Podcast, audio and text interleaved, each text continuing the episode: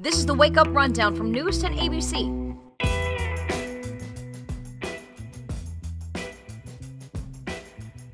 Good Wednesday morning, everybody. Oh, it's a cold one. Bundle up.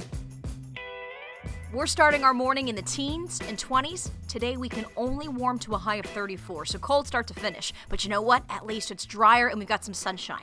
Before we get to that sun this afternoon, this morning, have a heads up. Because it's so cold, sub freezing, you gotta watch for some black ice anywhere across the region, and there can be a quick coating to an inch or so worth of snow south and southeast of Albany, maybe even closer to two to three inches in the spine of the Berkshires.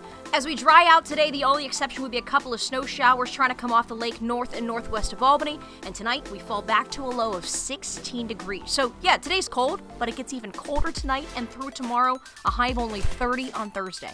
The brightest part of the week, though, is tomorrow for sure, partly to mostly sunny. And I think we could sneak in a little sunshine early Friday morning before the clouds thicken already by the afternoon and things get wet with a mix late at night.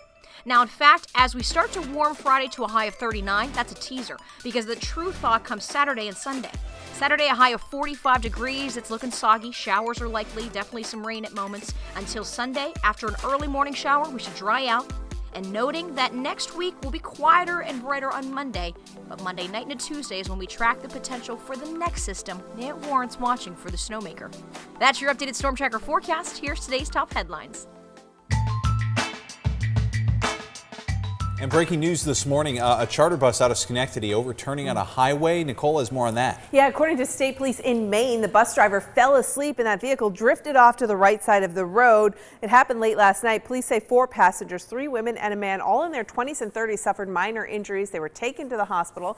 34 other passengers were taken to area hotels for the night. In the news today, we're hoping to learn more about how a 77 year old Colonie woman died after she went missing over a week ago, Beverly Trombley's body found in West Albany near where her car was first discovered. Investigators from Albany County Sheriff's Office receiving a tip from CSX rail employees leading to the location of Trombley. They say there were no indications of foul play. We're told an autopsy will be completed today. Today, a boil water advisory remains in effect in Troy. This after a water main break Portions of Campbell Avenue, Vandenburgh Avenue, and the surrounding neighborhoods are all affected. A portion of Route 4 in North Greenbush also under this advisory. The water pressure slowly coming back, but there's no timetable for when it will return to full pressure.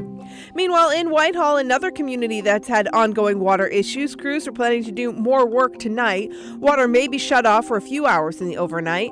The work is scheduled to start at 11 p.m. A boil water advisory will be in effect for water system users only on West Street in the village beginning Thursday morning until further notice. Grab your hand sanitizer. State health officials say the flu is already widespread here in New York. Oh boy. Data from the week ending November 30th shows the season's first widespread activity, with reported cases up 59% from the week before. So far, more than 3,000 cases of flu have been confirmed. Local children whose parents refuse to get them immunized over religious reasons will not be allowed to attend public school. This after an Albany judge dismissed a lawsuit claiming the vaccination requirements were unconstitutional. The lawsuit was filed back in July after Governor Cuomo signed legislation removing the religious exemptions that allowed children to attend schools without vaccinations. Opponents to the legislation claimed the law violated their rights to religious freedom. And to other news, the Historic Albany Foundation hosting a discussion on those infamous Red X buildings in the city of Albany. They designate unlivable and unsafe buildings that present a danger to anyone who goes inside.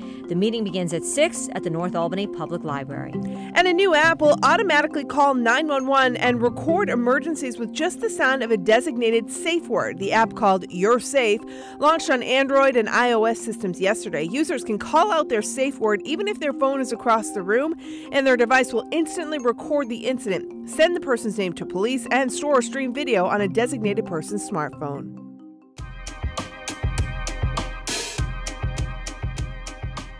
And we're continuing to follow the latest court developments in the Schoharie limo crash case. Yeah, and as you know, the limo company's operator, Nauman Hussain, has been charged with manslaughter and criminally negligent homicide. News NBC's Jamie DeLine live at the Schoharie Courthouse this morning ahead of that hearing today. And what are we expected to learn, Jamie? Ryan Christina, it's been almost a month since the Schoharie County District Attorney was supposed to hand over grand jury transcripts to the defense, but because she missed the deadline, the judge has ordered both sides to appear in court today.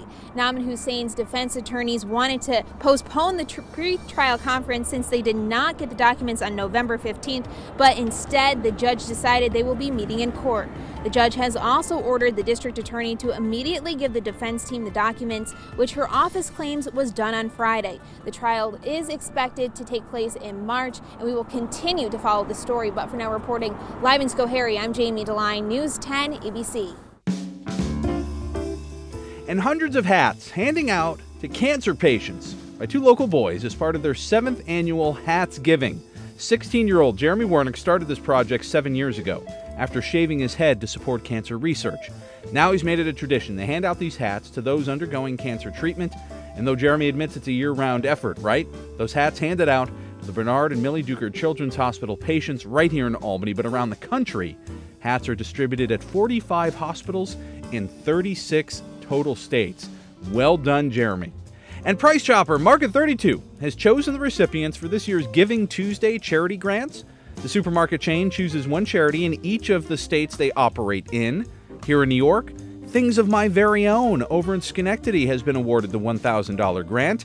The charity provides crisis intervention services for kids who are being removed from situations of abuse and neglect. It's a wonderful organization.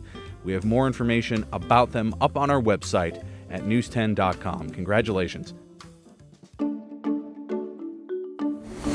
This morning's Giving on 10 now. We're highlighting a local trash and recycling company. They're helping local kids. Mm -hmm. Have a bike to ride. As soon yeah. as the weather gets a little better, they'll be out riding those For bikes. sure. Today, county waste employees in Clifton Park will be assembling more than 300 bicycles, fulfilling an annual Christmas promise to benefit local charities. Those bikes, along with helmets, will be distributed to several local charities. You're looking at photos here from some of last year's donations. The Christmas promise at County Waste has provided for 1,200 kids in the first six years of that now annual event. Great. Let us know how people are helping others where you live. Send us a little information and a photo to news at news10.com or put it on social media. Use the hashtag giving on 10. We'll grab it that way and we'll make sure we get it on air and online and spread the good news.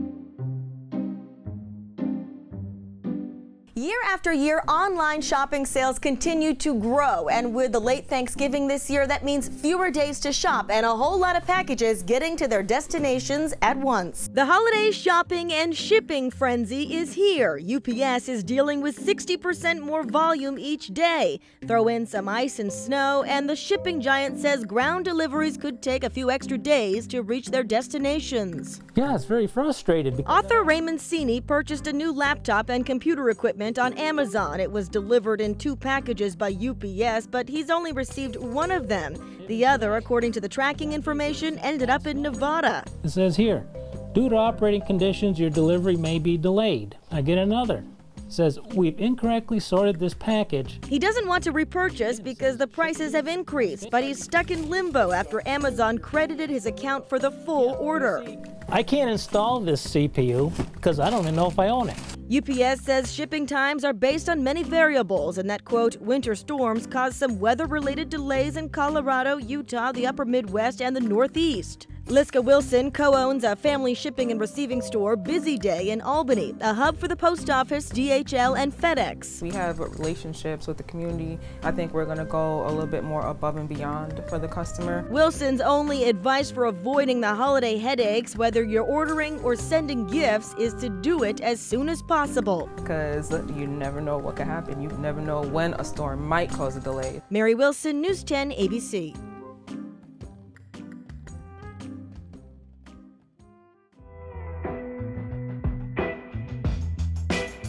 Do you enjoy starting the day with the Wake Up Rundown? If so, do us a favor and take a second to rate the podcast and leave us a review in iTunes or the Apple Podcast app. It helps other people find the show and it makes sure that you're subscribed to get each morning's episode automatically downloaded into your feed. For more of the stories in today's podcast, head to news10.com or wake up with 10 on air every weekday morning starting at 4:30.